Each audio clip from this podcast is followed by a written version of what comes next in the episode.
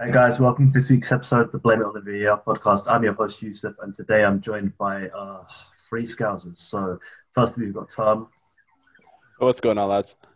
we've got Adam, Hello. and we've got Chris. All right. Okay, so we've had a, a pretty eventful weekend of Premier League action and some interesting results in the Champions League. We'll start off with Saturday's Spurs and City, and it was a typical Mourinho performance. You know, the kind of one you just associate with classic Mourinho Spurs, like three shots all game, I think it was, but they just they City couldn't get anything done. They couldn't finish, and Spurs just killed them in transition. And Tom, what was what was your thoughts on that game and like what it means for Spurs as title challengers? I think when it comes to Spurs, um, nobody thought they'd be doing this well at the start of the season because we heard a lot of talk about Mourinho's tactics being outdated. They they brought in Bale as a as an old Tottenham player, and there was a lot of talk about them going backwards instead of forwards. But I always had the belief in Mourinho to pull out results like these, like this, and against City, because that's just typical Mourinho. And it, it seems like he's back to his shithousery, his his best as it was about six years ago. So I think it's it's it's promising for Tottenham to have a manager like him and to have the players believe in a manager like him. So I think that that bodes well for the future. Yeah, I agree. And I think Spurs just seemed perfect for Mourinho to take over. Now, when I look back, Mourinho is destined for to take over a team that are ready to win. Obviously, make his own little additions to the squad, but when a squad is ready to win but just needs to take that next step, Mourinho's your guy. And Spurs, Poch put them in a position where they were ready to win, but they just needed that next step. Mourinho has taken Yeah. it. He's obviously he's made signings too, so he's added Højbjerg, who is has done a really good job. He's one of the bargains of the summer, it seems. He uh, he offers leadership in midfield too. He's signed Reguilon, who's fantastic. And you know what? The Bale signing, I don't think Bale's even close to the player he was at his prime. But if you look at the kind of importance of some of the goals he scored in Madrid, you need players like that if you want to win trophies. Players who can kind of step up in a crucial moment. And he seems to be getting the best out of Kane and Son. So it really seems like Spurs are flying right now. And Adam, do you really think that they can keep this up and actually do the very thing we've seen for years? It's just Spurs. They can't do it. I think because I think that there has to be a, and I think there is starting to be a mentality change with Spurs, um, because Spurs, um, under especially under like Pochettino, they always had this. The players always had this little bit of a nasty streak in them, but it wasn't, and it wasn't the the nasty streak in the way to sort of try and win games. It was in response to things not going their way. Um, Musa Dembele was and Erik Lamela were probably the worst for it. But now you're starting to see he's sort of instilling this siege mentality into the team. Um, and another thing which I think is really helping Spurs is the playing to a lot of the squad strengths. Um, and but also, and I, think I think what we're seeing a difference with what how it sort of went for Mourinho at United to how it went how it's going at Spurs because it, with Mourinho at United he was he was backed financially but the players that were brought in probably you probably only say the likes of and Lukaku were Mourinho's players um, because a player such as the likes of Pogba was a very it was a big big move for the image of Manchester United as well as uh, a borderline world class player.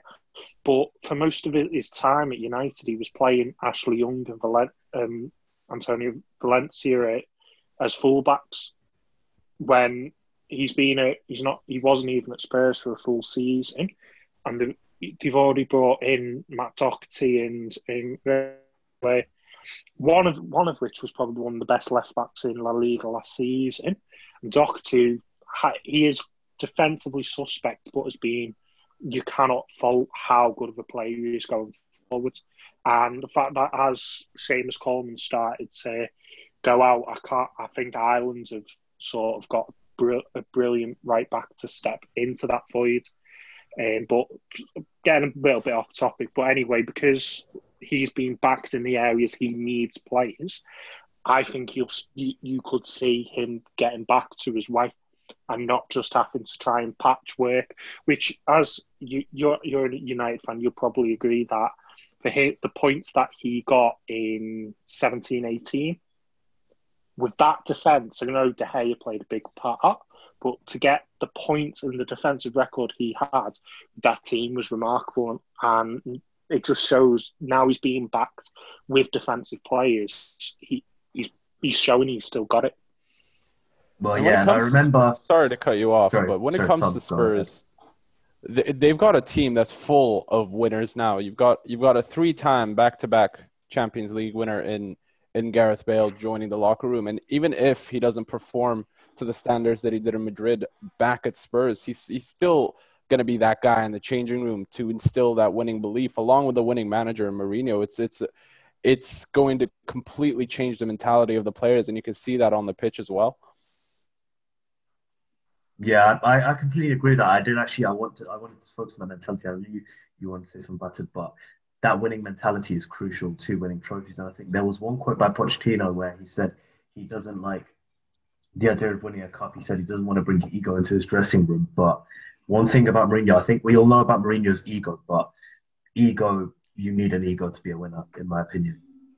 And Mourinho's got that fantastic winning mentality. And I saw one person say, um, Lies over on the Whole Lot Mid podcast, he said uh, he doesn't think Mourinho's tactics were outdated. He said his man management was outdated, but he's, you know, the modern footballer is different to players 10 years ago in terms of the way they are. But he's changed now, and Spurs are really responding well to him. He's, and like Adam said, he's been backed with his players. I think Pogba and Mourinho, like, okay, I'd say Pogba was definitely a world class player at the time. Pogba and Mourinho, they could have worked together, but I just I think they were too similar. Uh, I think they worked together at first, but eventually it kind of just went south. And it's a great shame because it had real potential. But, you know, again, Lukaku, Matic Mourinho signings. But 2017-18, Mourinho was begging for Alderweireld. Uh, you know, I've, I've heard that the club actually lied to Mourinho's face and told him they submitted a bid for Alderweireld. He was available for, you know, not so much considering his quality and it just I, I think at that time at the start of 17 18 Alderweireld was probably the best centre back in the league and okay I know you guys are gonna you guys are probably gonna storm me now because obviously uh, Van Dijk was about to join you. He obviously joined January but at that time I think Alderweireld was the best. And it just makes me think like what if we got Alderweireld in 17 18 what if we had a world class defender in that back line which already conceded so few goals? Like what what could have been? Mm-hmm. I, I and it's one of those with that season, any other season, United United could have that could have been United's title. And I just yes. think part of the reason was how good City were, but the fact that United done that well with the defence that how many what was it? Phil Jones was given thirty. Phil Jones, Chris Smalling, you know, Eric Bailly and Victor played some games. Yeah. And and it's like I think when you look at that, and yeah, De Gea did bail out that defence a lot, but it's still that's only a part of it. Mourinho's organisation, his how he instills this siege mentality, and the only manager, in my opinion, that compares to to Mourinho for this is Simeone, and it's just it's how it doesn't matter who's playing. It's just it, it, it's how it's everything is organized. There is always a plan. There's always a fallback plan. If that doesn't work, then he will have something else to do. And he's always he's so aware of what's going on. And the fact that when he when he scores a goal, he's never happy. It's not the one goal that he wants. He wants the two. And yeah, it's definitely. Uh, because I think that it shows a big difference between what you see in the more. Uh, um, more, I, don't. I don't think defensive is the right word because um, these managers with siege mentalities do so well, whilst Brexit football managers don't do so well, is because the, they plan to play for these these leads which make it difficult for the opposition. And what what Mourinho's doing with doing done with United and he's doing with Spurs now is he's playing the long game with them. It's controlled Yeah. chaos, isn't it? You, Yeah. you can see that with Tot- uh, with the way that Tottenham's playing. It's Oh yeah, the way of being solid as well as being a threat offensively. And you saw that in a game against uh, Man City on the weekend with the with the 2-0. They they did not look like scoring in many of the chances they've had. It's just get the ball, boot it down, and then wait for an opportunity. I think the patient but the patience in there was very, very key. But it was controlled chaos off the ball, I think, that made it difficult for City in the long run. yeah, and I think when it comes also to when it when it comes to big games, especially like you say, it's players guys like Mourinho and Simeone always do well. This, you know, I, I generally there might not be a better big game manager in the Premier League than Jose Mourinho. When you just you look at his record through history and the reason like he's been so successful in Europe, he's been so successful in com- competitions. It's that mentality and just he's so forensic in the way he does. He plans in so much detail. He has a plan. He has a backup plan. He is always prepared he is always pretty prepared. And actually, back to some United 17 18, not only did we have such a good defensive record, that's actually the most goals we've scored in a season ever since Sir Alex Ferguson left. So, yeah. yeah, it's something that I think people get keeps Mourinho and Simeone have this because I keep bringing in Simeone because it is they are two very similar managers and it's this perception of anti-football. But if you actually watch the um, a Mourinho or Simeone team off ball, and I'll even throw in Conte, it's the but the play with the ball is slick. It's it's purposeful. It's not hoofball. It's it's very everything has a purpose, but it's not just throwing throwing stuff at the wall hoping it'll stick. And the the fact that when and what this does is is in smaller game in games where teams will sit back and try and do what they do to other teams, it ends up falling falling apart for the opposition because if United, United a Mourinho or Simeone or even um, or similar managers can play with or without the ball, and that what make that's what makes them so so good at getting getting these amount of goals in. Yeah, and you know what? For a self-proclaimed def- for not a self-proclaimed, uh, for a proclaimed defensive manager, Mourinho actually holds the record for the most goals scored in a season Mm. In a top five league for a team. You- Real Madrid 11 12. at- He coaches transitions so well. You look at the play. You look at the the goal goal scoring records of his centre forwards. Um, he, like Ronaldo, Benzema, Ibrahimovic, um, Eto'o, um, even I'll even throw the likes of Lukaku in there, and as it's looking at the minute, Son. And Kane's not getting the goals that he used to get, but his all round Kane's all round gate. When you looked, um, go, you have to go back two years ago. You'd probably consider Kane to be one of the most selfish players in the Premier League. The, the whole thing with the Harry Kane or the thing with the World Cup and all that. But he's a completely different player now, and he's both creating and he's probably Spurs' is most create the biggest creative threat. Harry Kane, and he, he gets stuff out forwards, and it it it's you've only got to just look at his record with his Yeah, with his forwards.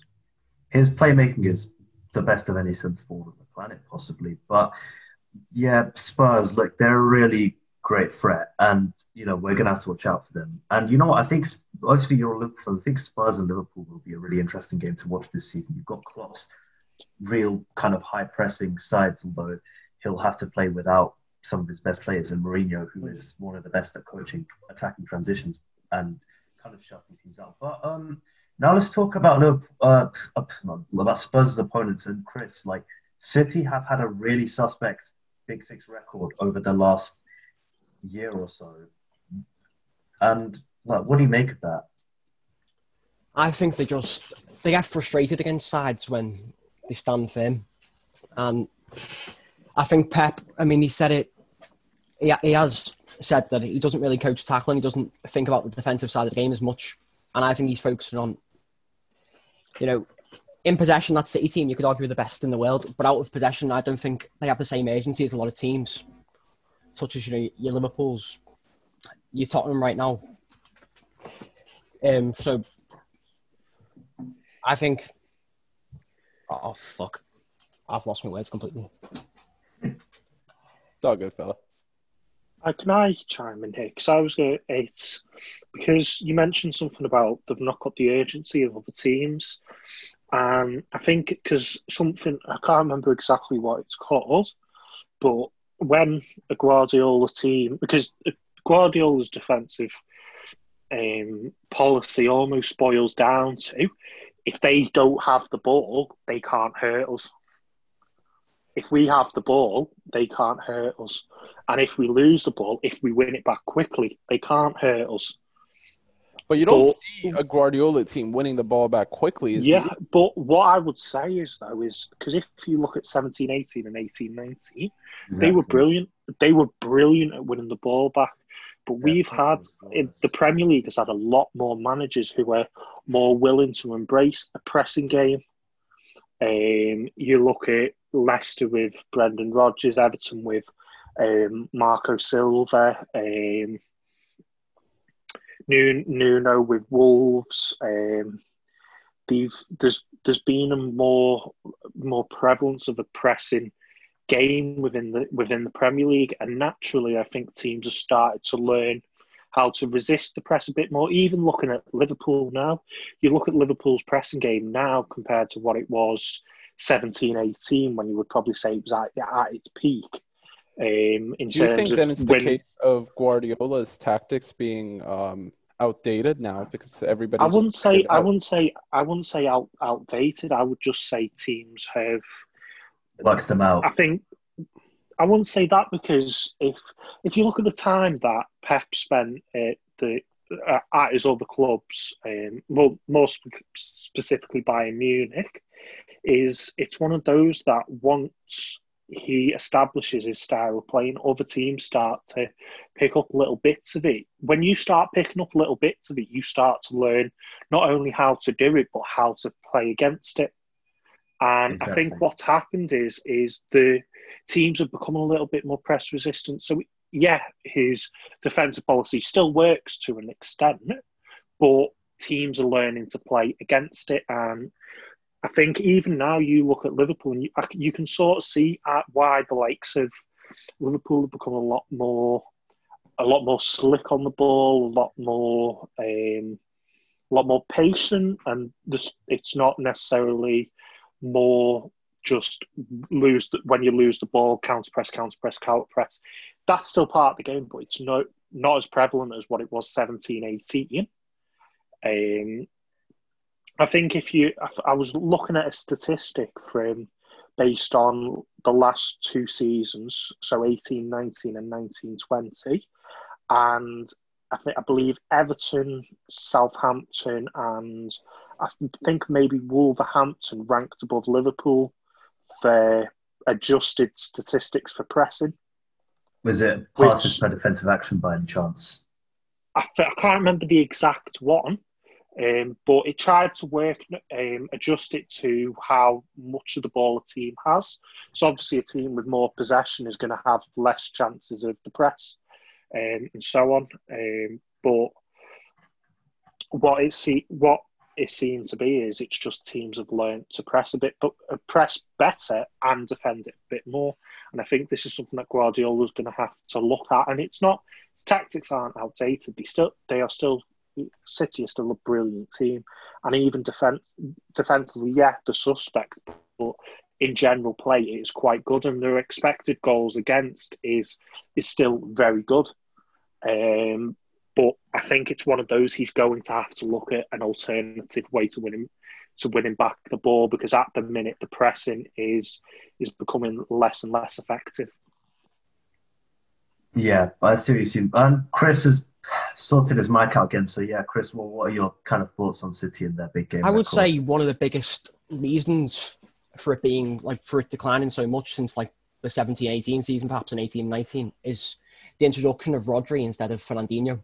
I think Fernandinho was one of their most important players for many years. He's a true ball winner. Obviously, I'd say he was their most important player, not just one Yeah. I'd say he was I remember the in- important the 2018-19 season, we'd be literally hoping he wouldn't be playing. He wouldn't be in the lineup every week when we we're going for the title because even past De Bruyne and players like that, he was one of that. He was literally probably their most important player. And you can see his importance as well as um, in the season where they did not have Kevin De Bruyne, they still went on and won the title in record-breaking fashion. And you really do miss his influence in midfield because you, there is not a 34-year-old that you can find now in the in the game that can boss a midfield in the way that Fernandinho has, and that, I think that's what they're missing. They've they've replaced Kompany uh, quite well in, in in the defense. They're still missing um, an Aguero replacement up top because Jesus does not seem like like the guy to be able to do it. But they do need that destroyer Yeah. midfielder, and Rodri's not that player. Yeah, I- Rod, that See, player. I think, I think, I, I think City went for the wrong Atletico midfielder. I think if they signed Thomas Partey, he would have been much better than Rodri because Rodri is like he's just not mobile. He's so slow, and he, you know, one it, someone was described described. I think it was Simeone, might be someone else. But he said when someone talking about Atletico, they said Rodri plays sideways. Partey plays with verticality. Partey plays forwards. I think Partey was just much better suited to what they needed. Yeah, um, Rodri. it used to be um, one of so it used to be um, Rodri and Eves, um, one of Saul Al Partey, um, with Koke off to the right. So it sort of it was a bit. It could float. Um, the midfield could float quite well, um, but it was that sort of one was the more horizontal press resistant, very good at covering, whereas the other one was the one that could pick the ball up, could run with the ball, could break up play. Um, and because I, I think I think Rodri's he's he's a brilliant a brilliant player, but I don't think he's that. He, he's not that organizer. He's not that vo- that vocal man in midfield that Fernandinho is. He's not the and when you've got He's not the Yeah, player for that role. and when you look at cities, um, now going off, so Liverpool and City's ex- expected goals against in the last two seasons. Um, so Liverpool in both seasons, I believe, have better defensive records, but have worse expected goals against. And what it sort of what that seems to suggest is is that cities is very much a it's about the unit. It's a very it's the defense is the unit. It's not an individual player.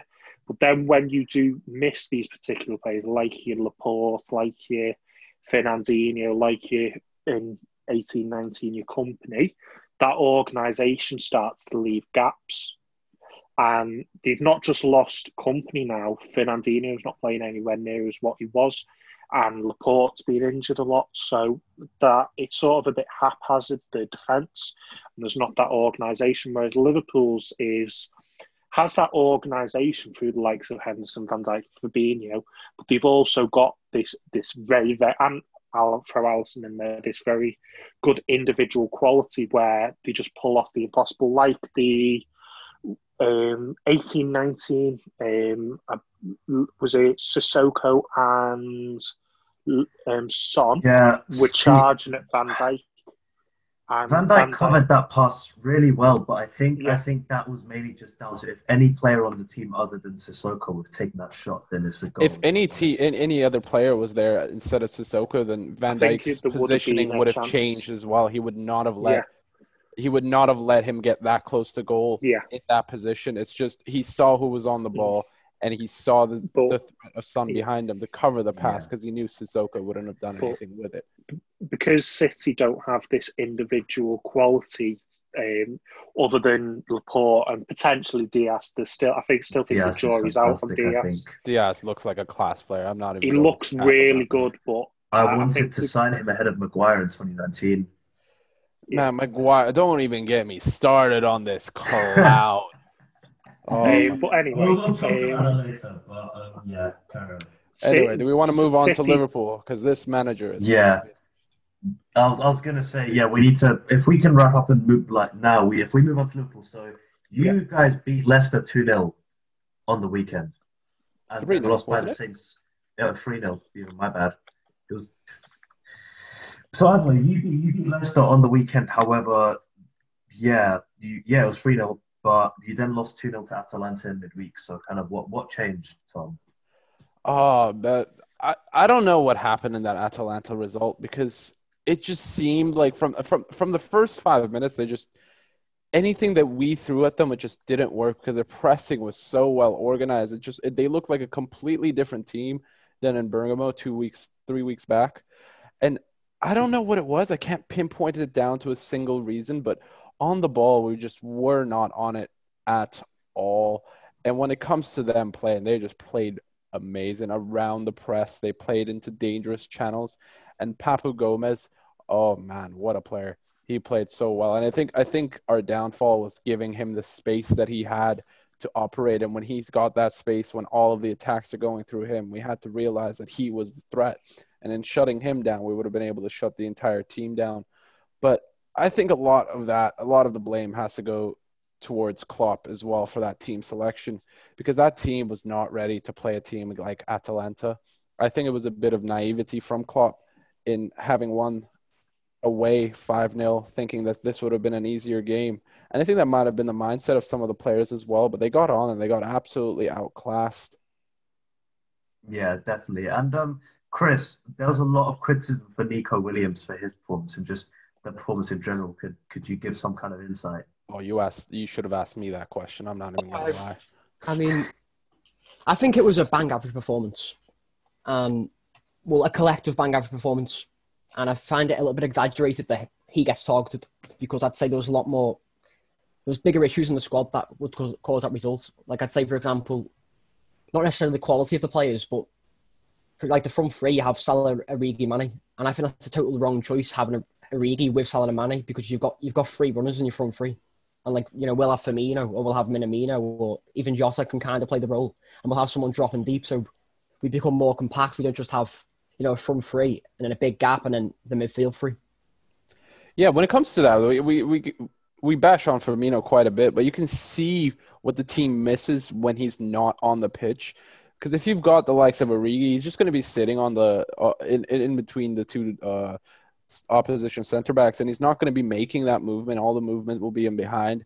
And when you're missing Robbo, you're missing Trent. You're, you don't really have creativity in midfield, and you're just hoping that something comes about. You're not you're not going to get that with Origi. When you've got Firmino in that team, he's going to drop in deep. He's going to he's going to provide that link up play so the team can move up as a unit rather than trying to dribble through the entire team. Yeah, definitely. And uh, so, seeing as you want to, Tom, what was your thoughts on Neco Williams?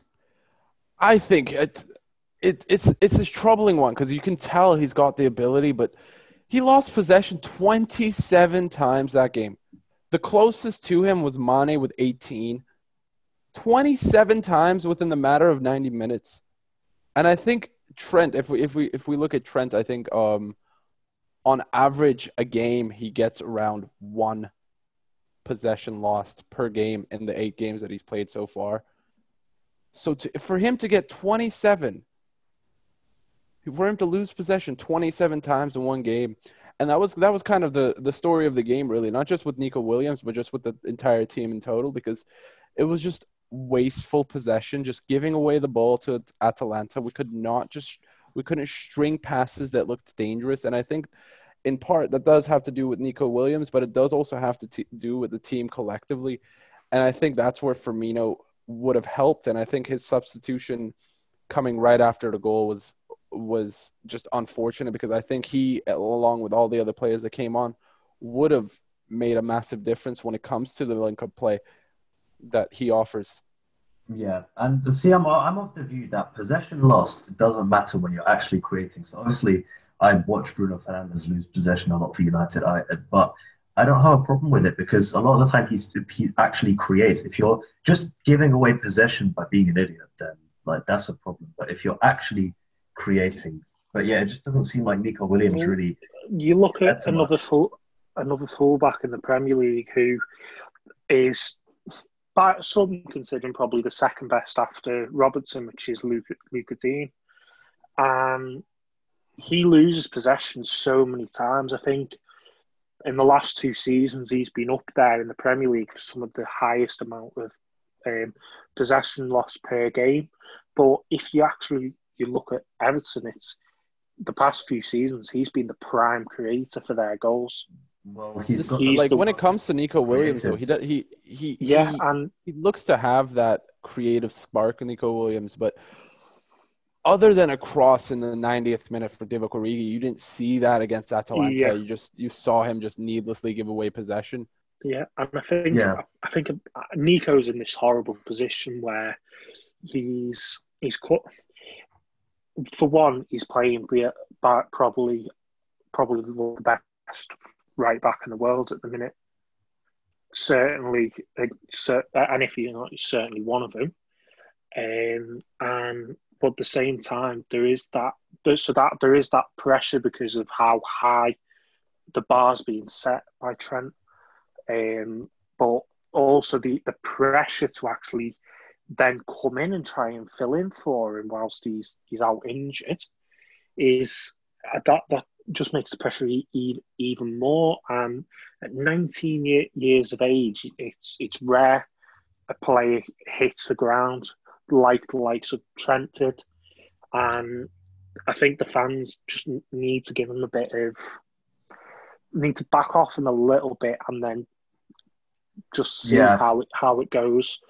Um, and Chris, yeah, you're the academy man when it comes to to Liverpool. What do you think of that gap between the the Premier League two and the Premier League when it comes to young players like Neco Williams?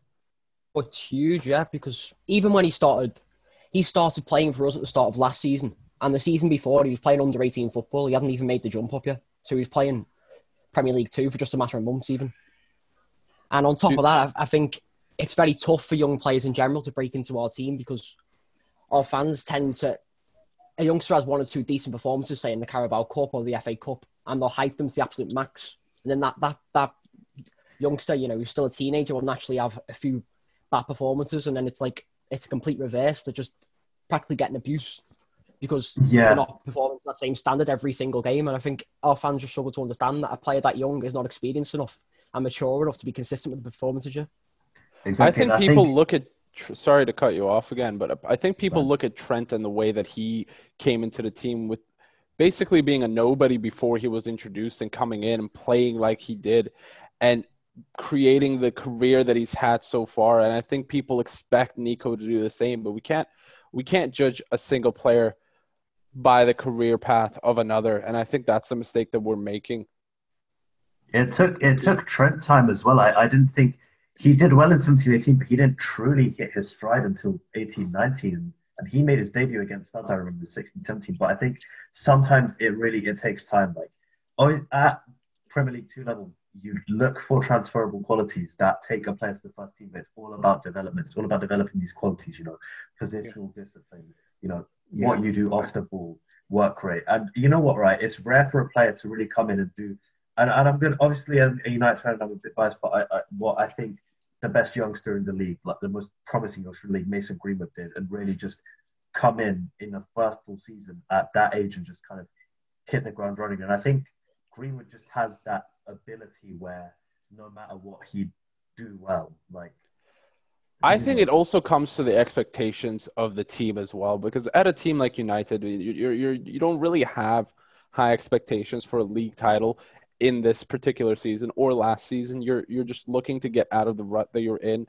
and I think that's why Trent didn't kind of get the same uh, treatment when he was coming through as Neco Williams did, because we weren't at the stage where we were fighting for trophies like we are now, fighting for the league title like we are now.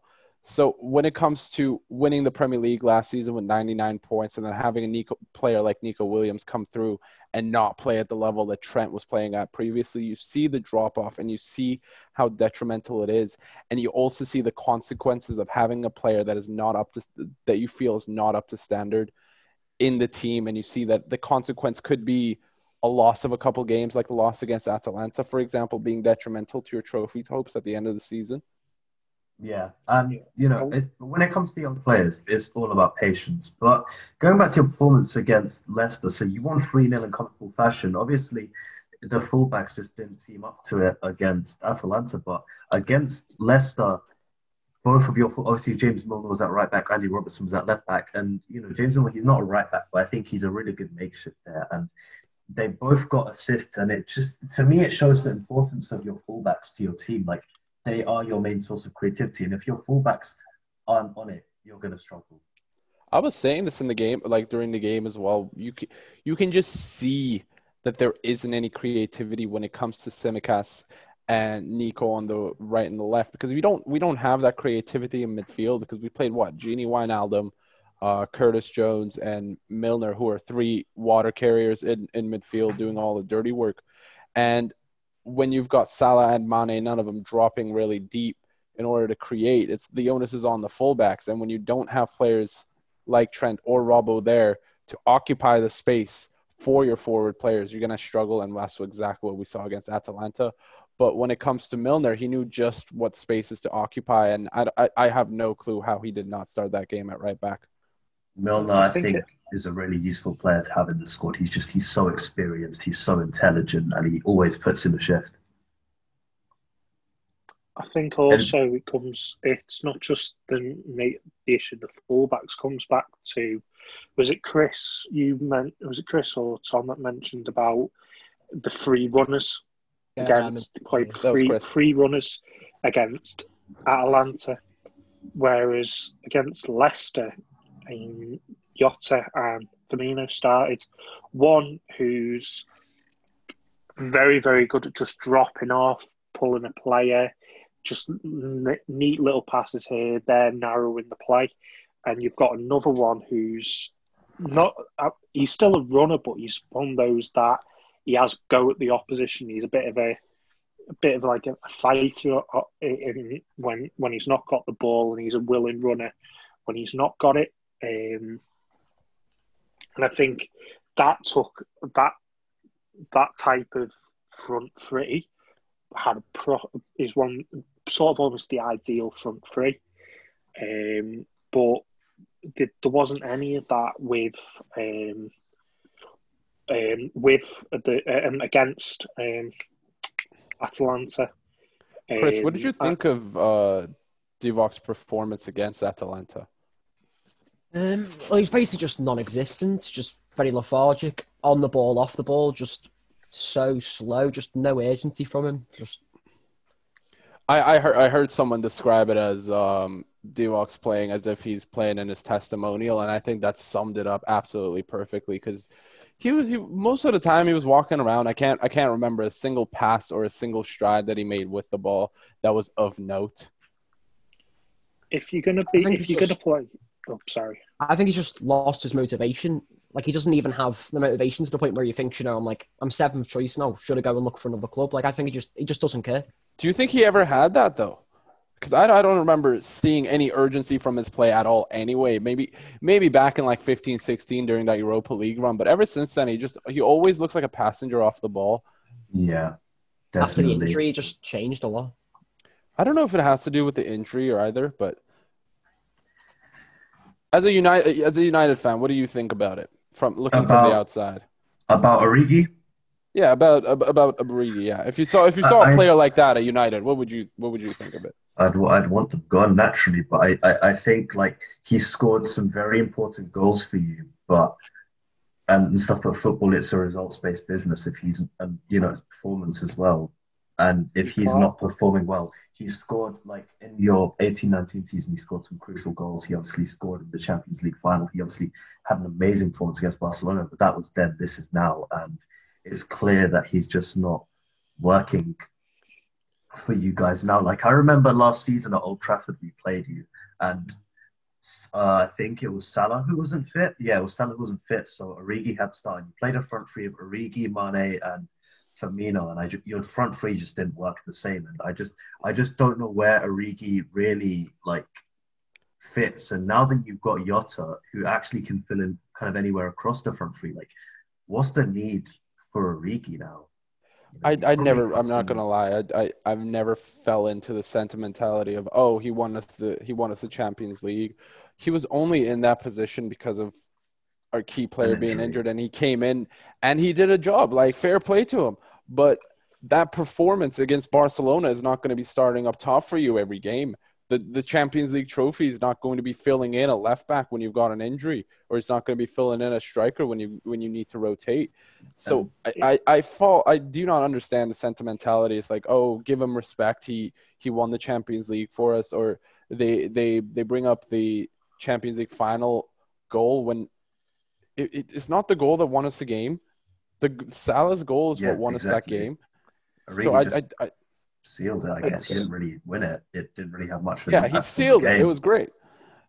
I Um, celebrated it like mad, but it's one of those you can't you can't let nostalgia um, rule your the club's decisions, and it's like you don't see. Um, uh, what's his name? His name's just gone up in my head. The one that scored the Euro 2016 final.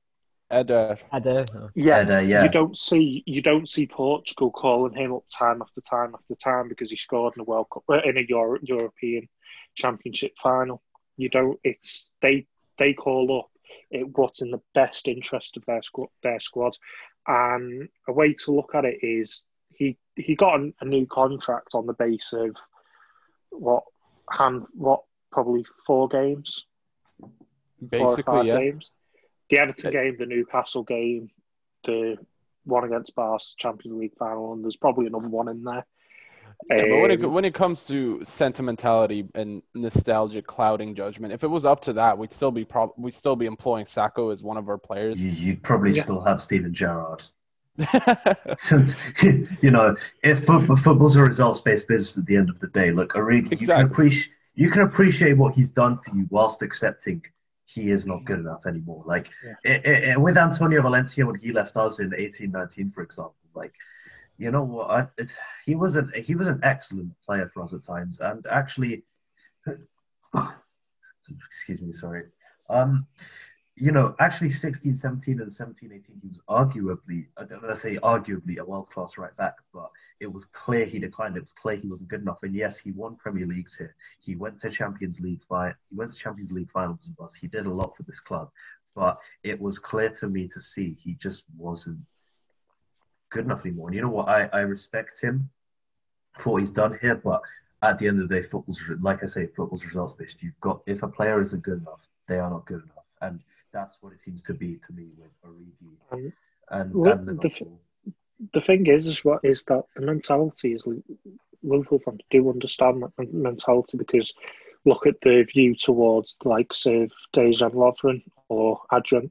It's clear as day they're not they're not good enough, and I'm probably right in saying most of the fans don't want the players. Uh, they would now Lovren's gone, but obviously before then wanted Lovren gone, and what they want uh, want Ad- Adrian gone, who at the time at times had before arguably like Dejan Lovren scored one of the biggest goals in the Klopp, Klopp era before the champion uh, before the Barcelona game against Dortmund, but right after that there was still people that wanted him gone, and Exactly. it's just one of those that there needs to be. It the end of the day, yeah, football's also a business, but it's also a result result based game, and them two coming in, if a player can be sold that isn't going to do anything for the club. So it's generating funds that can be spent spent elsewhere, players who actually but can also improve the squad at the same time. Nostalgia should mean nothing.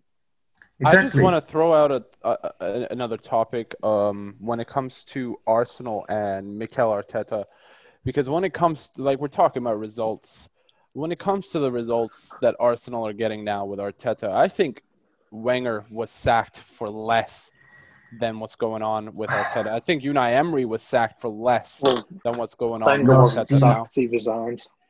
Well, same same situation. Wenger had a clause in his contract where he got to cho- choose when he retired, but it, so obviously he chose when he retired. But like you look at the kind of feeling around the club, the way they said Wenger out, the way they went about it, he was basically forced out. Um, exactly. know what? like, that's why I say sacked instead of Yeah, and, and let's talk about Arsenal and now and just how they've been. See, I personally rate Arteta. I saw promise in him last season, but he needs players like look at that squad tonight. Alexander Lacazette, captain Arsenal. Like, c- c- come on, he was We're playing- saying that as if they've not been back though. They signed Nicolas Pepe for 72 million. They signed yeah, Thomas Partey for 52 million. They've got they've been raving on about uh Saliba coming in from Saint Etienne and now they're looking to send him back on loan again. It, it's not it's not a factor of not being backed because he has been backed. The managers have been backed. Unai Emery was backed. backed. but I think he needs to be backed even further when you look at the kind of the state of the squad he was dealing with. And you know what, right? Yeah, let's talk about Nicola Pepe now. And that red card, like he just it was it was stupid to be honest. Like I, don't- I, I don't know why he did that. He, he thought it was Zidane for a moment. He Yeah, thought he, he thought he was that guy, but you, you're not that guy. I, I saw Yeah, someone say the apology needs to be as strong as a disrespect when it comes to Nicolas Pepe, and I think when it comes down to that decision, though? like there, there, it was so needless. It was the most needless thing I've ever seen. Yeah, and and you know the thing is, right? I, I see ability in Nicolas Pepe. I see a player in there. You know what? I actually like. I, I quite like him, but he just hasn't performed for Arsenal. Like, Chris, do you even think? Do you think he's got any kind of future there? Um, I think he'll have the rest of this season, and I think he'll probably go back to France or maybe Italy because I think, obviously, in his last season with Lille, he got 22 goals, but 10 were penalties. So I think for a start, that's kind of, you know, selling you something that you're never going to get in the Premier League. I think he's I mean, more. with the with the penalties now, you, you might be getting it, but he's not the main penalty taker at Arsenal either. Yeah, But even then- Aubameyang. 12 non-penalty goals in the league One doesn't look too good, I'd say, and they need goals from him.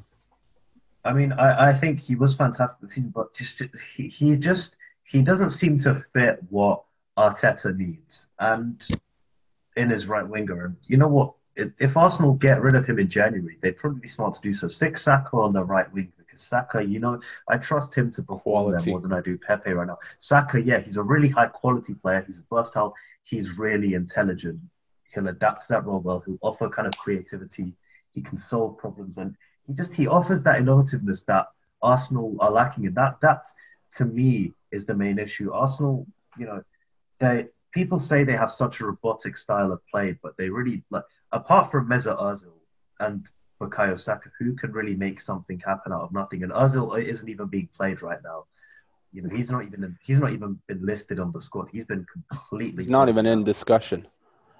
But when when it comes to talking about selling Nicolas Pepe, that's not that's not something that's going to be easy at all to do, and I don't think it's going to be something that's going to happen in January at all, let alone at the end of the season, because I don't think a 72 million pound player is going to be sold as easy as we think it might happen, because I don't Yeah. think he's getting sold anytime soon.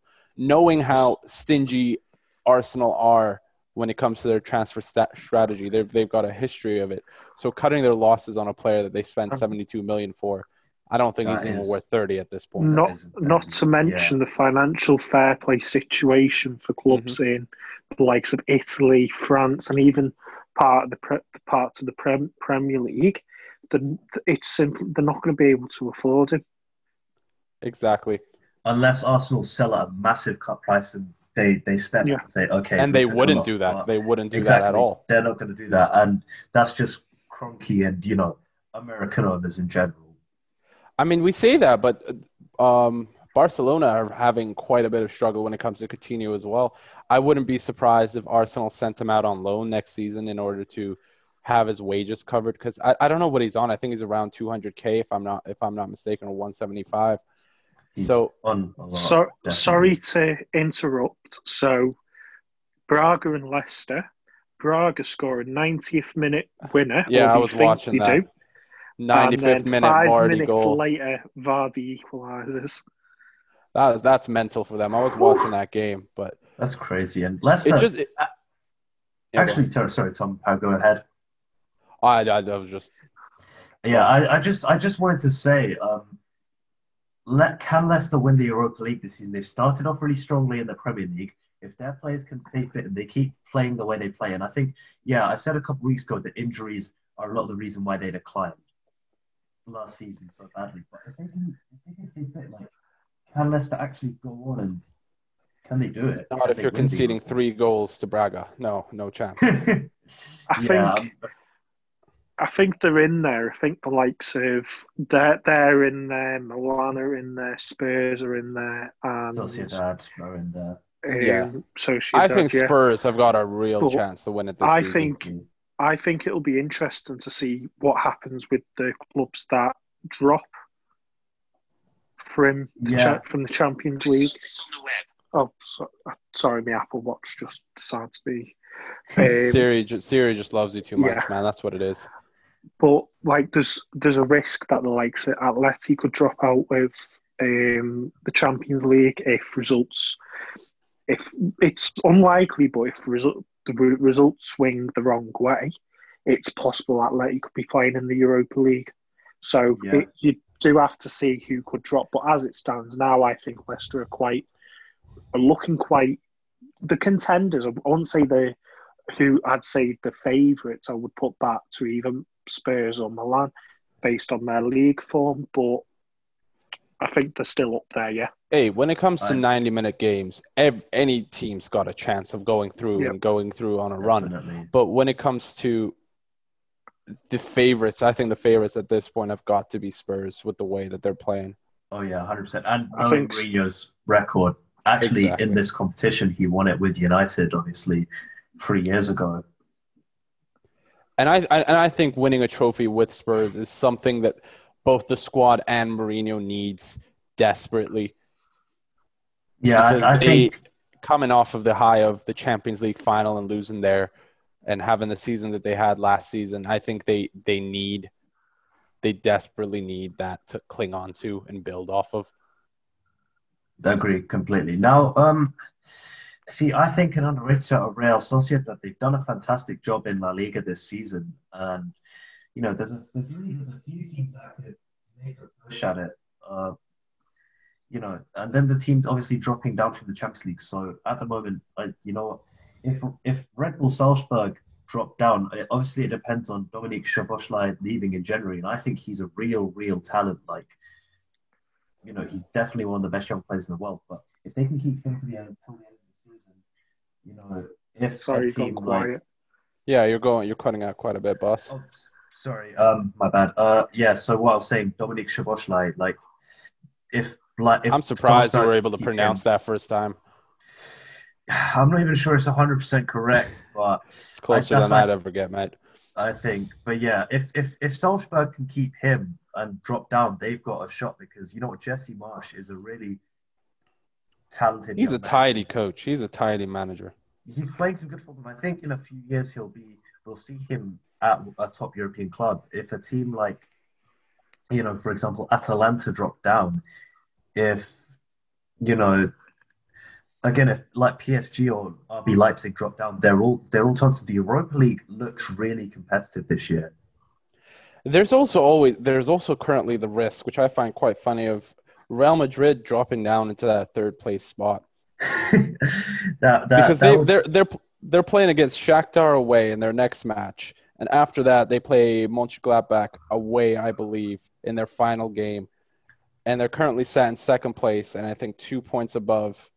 Oh, sorry, they play Mönchengladbach at home, but they're sat three points. Oh, is that three points? Yeah, three Um, points above Shakhtar. So if they they end up dropping points in any of those games, we could see a club like Real um, Madrid in the Europa League. see. I, I Shakhtar's It's plausible as well.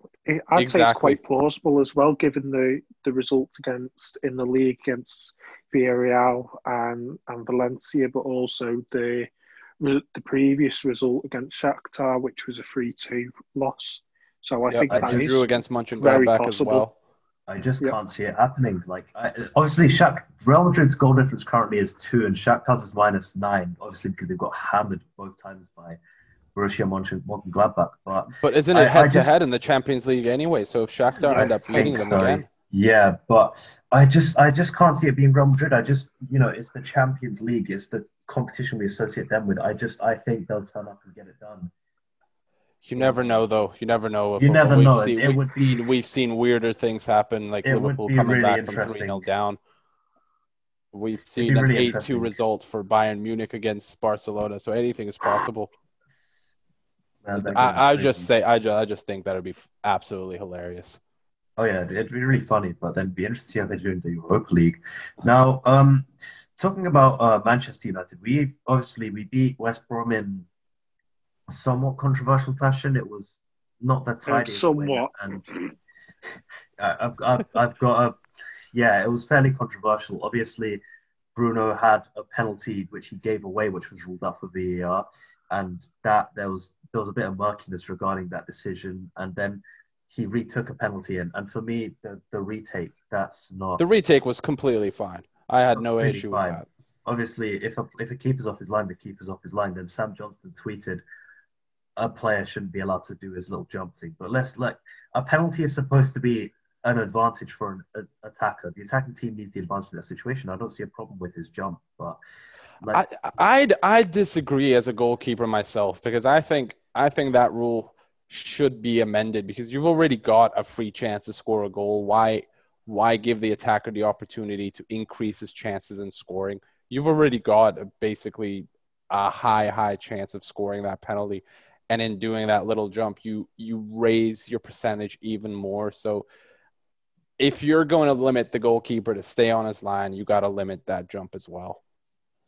Yeah, I, I, it's, it's a really subjective topic. but I just, yeah, like, but like, like say, by think... the rules, that was that was a clear cut retake. There's no issues about it, and I, I don't think Definitely. West Brom's claim for the penalty was a strong one either.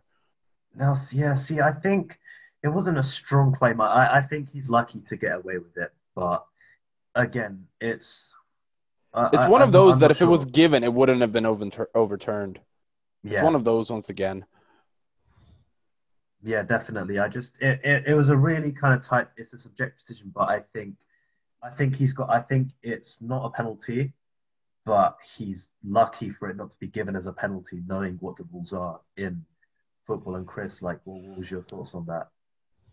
Um, well, there's there's clearly contacts. It's one of them situations where you can say, you know, you, are giving the ref a decision to make, like you're taking a risk. I wouldn't say it's, you know, indefinitely a foul, but. I mean, I was unhappy about the way he challenged anyway. Like, I didn't see a need for him to really go in at all, much less go in the way he did. I think that's that's oh, what yeah, makes it lucky. That's what makes it lucky for him to get away with. For me, like, I just I I, I love Bruno Fernandes a lot, but that I, I, I was not happy with him for that, and, and I think he, he's lucky, like like I said. But yeah, but I think the contact was was like it was it was high on the shin. So in seeing that, I didn't see enough contact for him to fall over forwards because there yeah, wasn't a buckling of the feet. He was he was looking for it there, and I don't I don't think that's something that should be given at all. But when it comes to the rules that we've got currently, if that was a penalty that was given originally by the referee, by the clear and obvious rule, it's not something that would have been overturned at all. Yeah. So it's definitely. it's it's something to do with the rules, and I I don't get it. I don't no, get. I think it's no just consistency with it. He knows if he doesn't go down, he's never getting a penalty. So any exactly. player nowadays, all they feel in the slightest bit of contact and they're going down because they know they know they can get packs of pieces and stay stood and they won't get a penalty. And they can, exactly. and they also know you can swarm a referee force him to go take a look at yeah. VAR. And yeah. when he looks at VAR, he might think, okay, I've changed my mind. You know, players and I, I, I really like the fact that they're actually using the monitors that have been placed in now. Even yeah. even if it's it's clear clear cut not a penalty, just just go over there and sell it. Like just go over there and sell it instead of having your your finger up to your ear listening to a microphone and and and the public don't know what's going on there, and that nothing's ever been publicized, especially for that uh, that two two against Everton. We've, as a club, Liverpool have asked all of it to be released, and there's still nothing being done there either. so I, I, I like the fact that they're they're selling it by going over to the monitors. That that yeah. makes a big difference. I, I what are your thoughts on players swarming um, the referee to try and pressure decision stuff um, on VAR? I think is necessary. I think. Yeah, you know, when you when you've got clueless referees. Yep. And, and I, I said this in the first leg of our game against PSG in 2019. I said I, I what one thing I noticed was they were fouling us so much. Kimpembe should have been sent off by half time, like. But every that. single time, yep. they every single time they fouled, our players weren't swarming the referees. Only someone like Ander Herrera maybe, and obviously like we know what Ander Herrera is like but only he was swarming referees, and I, I I noticed every single time for the smallest bit of contact on them, even if there wasn't anything, their players were hounding the referee. And I said, look, we need to get smarter. And I noticed, I Pog- noticed this with Pogba English teams a fair bit. didn't Pogba Pogba got sent off that much, didn't he? He got he got a second yellow at the end, and it was a very Yeah. very light. And I I think one of like the biggest um examples of that was the home game against Liverpool's home game against Manchester United last season when Firmino and De Gea went up for that ball or not Firmino, I don't remember who it was exactly. When they won, both went up for that. Uh, yeah, Dijk. it was Van Dijk exactly. Both went up for that ball, wasn't given. Firmino scored, and VAR ruled it out because of the outrage from De Gea and your defenders there. Yeah, yeah. I still, at- I still against maintained that that was not a foul, but it was the reaction that warranted it. Look at Everton's la- last minute winner against United with where Sigurdsson was on the ground, um, out of play. Um, eh, he was down injured and Everton scored, and then just you just seeing it click, and all the United United players were um, surrounding. Was it Chris Kavanagh? And that that sort of I think that because of the nature of the VAR and how easy referees are to how much they bend to pressure, it's becoming a necessity within the game.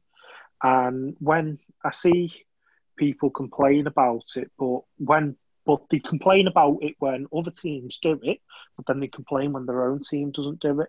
But I think that's just that's just got to have to That's do just, with that's just football. that's like, just bias. That's just know, bias. It's it's yeah, it's it's just how football fans work. And you know what? Yeah, I do think that De Gea was fouled, but the fact that we swarmed the referee completely is what changed that. And you know, it makes an impact. You know, it, it, It, it, it does it needs to be impact, done. Yes. And I think you know what we need to.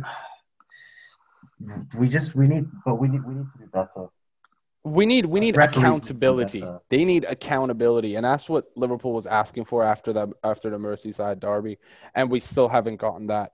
We've asked, th- I think it was three questions. One of the questions was the discussion in the VAR room being released to the club not been happened.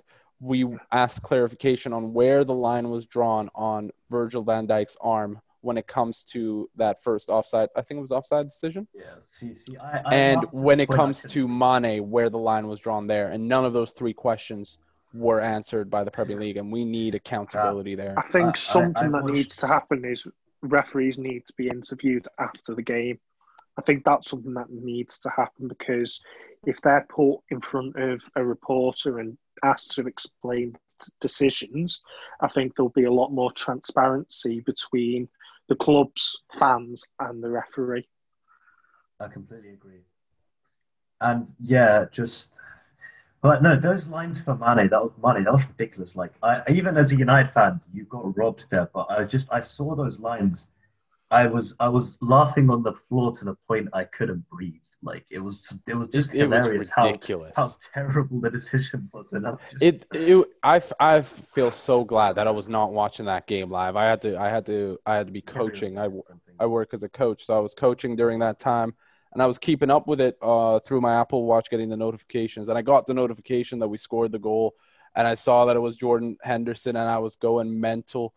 And then, ten minutes later, I look at my watch and I see that the game's ended two-two, and I was absolutely fuming. And I'm like, okay, if it's if it's justified, it's justified. If it's been ruled out for something clear, fine. I go home, I watch the game over, and I just sit there for an hour, just in silence, yeah. seething Anyways. rage.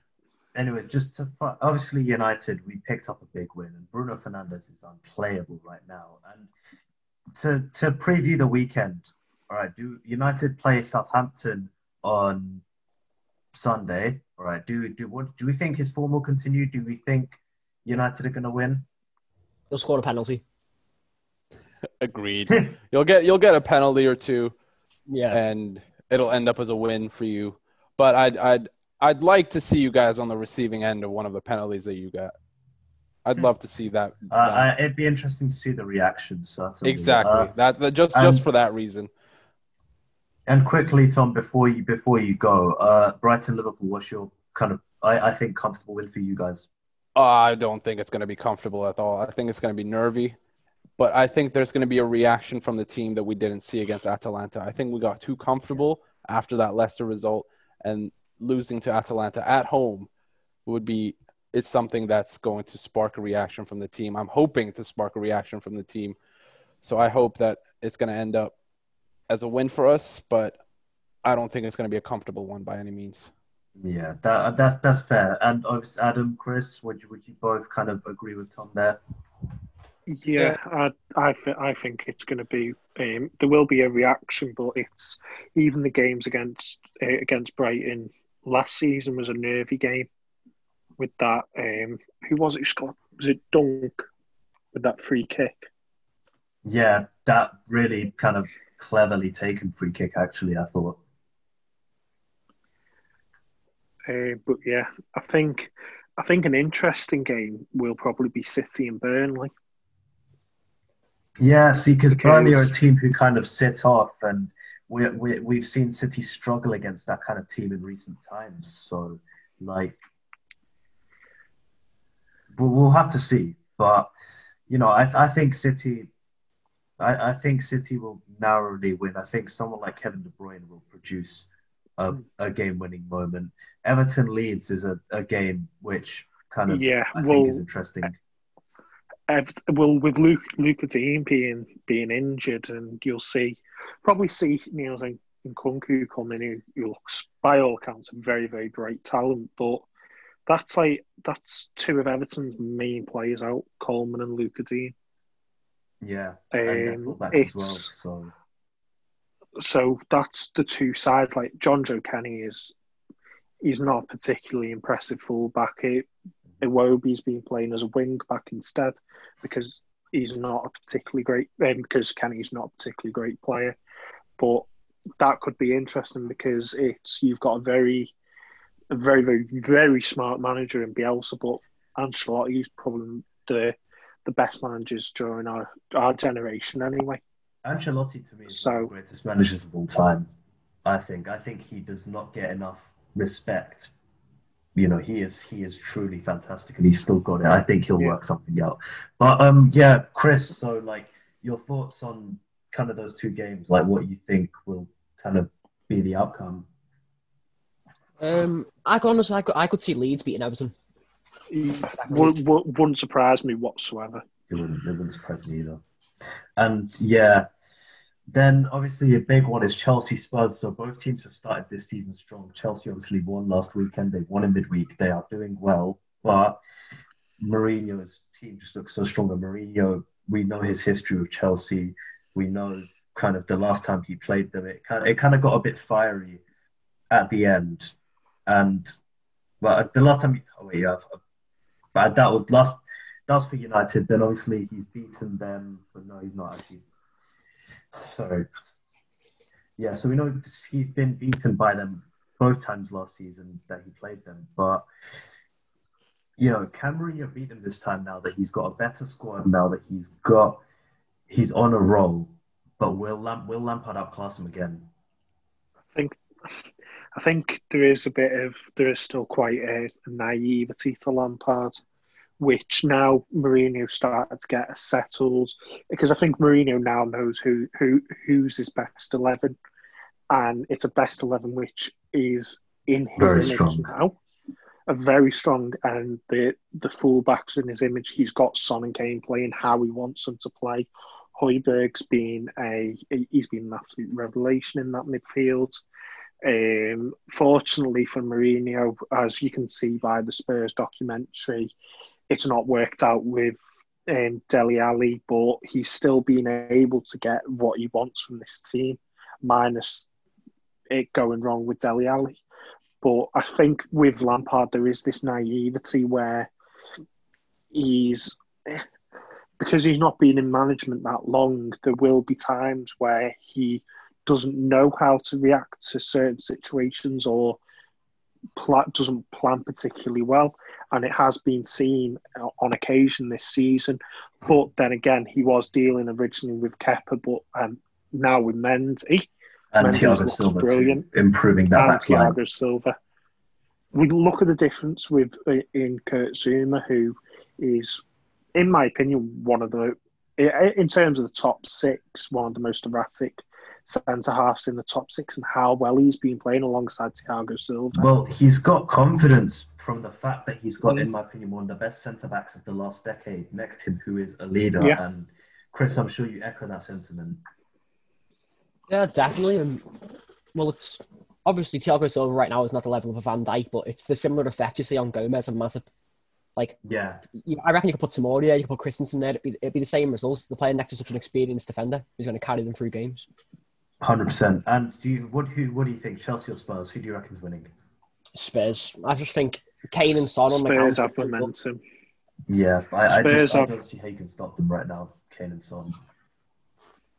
I think Kane dictates the game pretty much when when Spurs are in possession. He's dropping deep, especially if Chelsea play Jorginho. I just think Kane will just be a walk in the park for him, really. Kane, Kane will dominate Jorginho as as you know. It's it's not hard to do so, but when he just picks apart defenses just so easily. Yeah, he's he's truly fantastic. Anyways, that's it for this week, guys. Thank you for joining me, and we'll see you guys next week.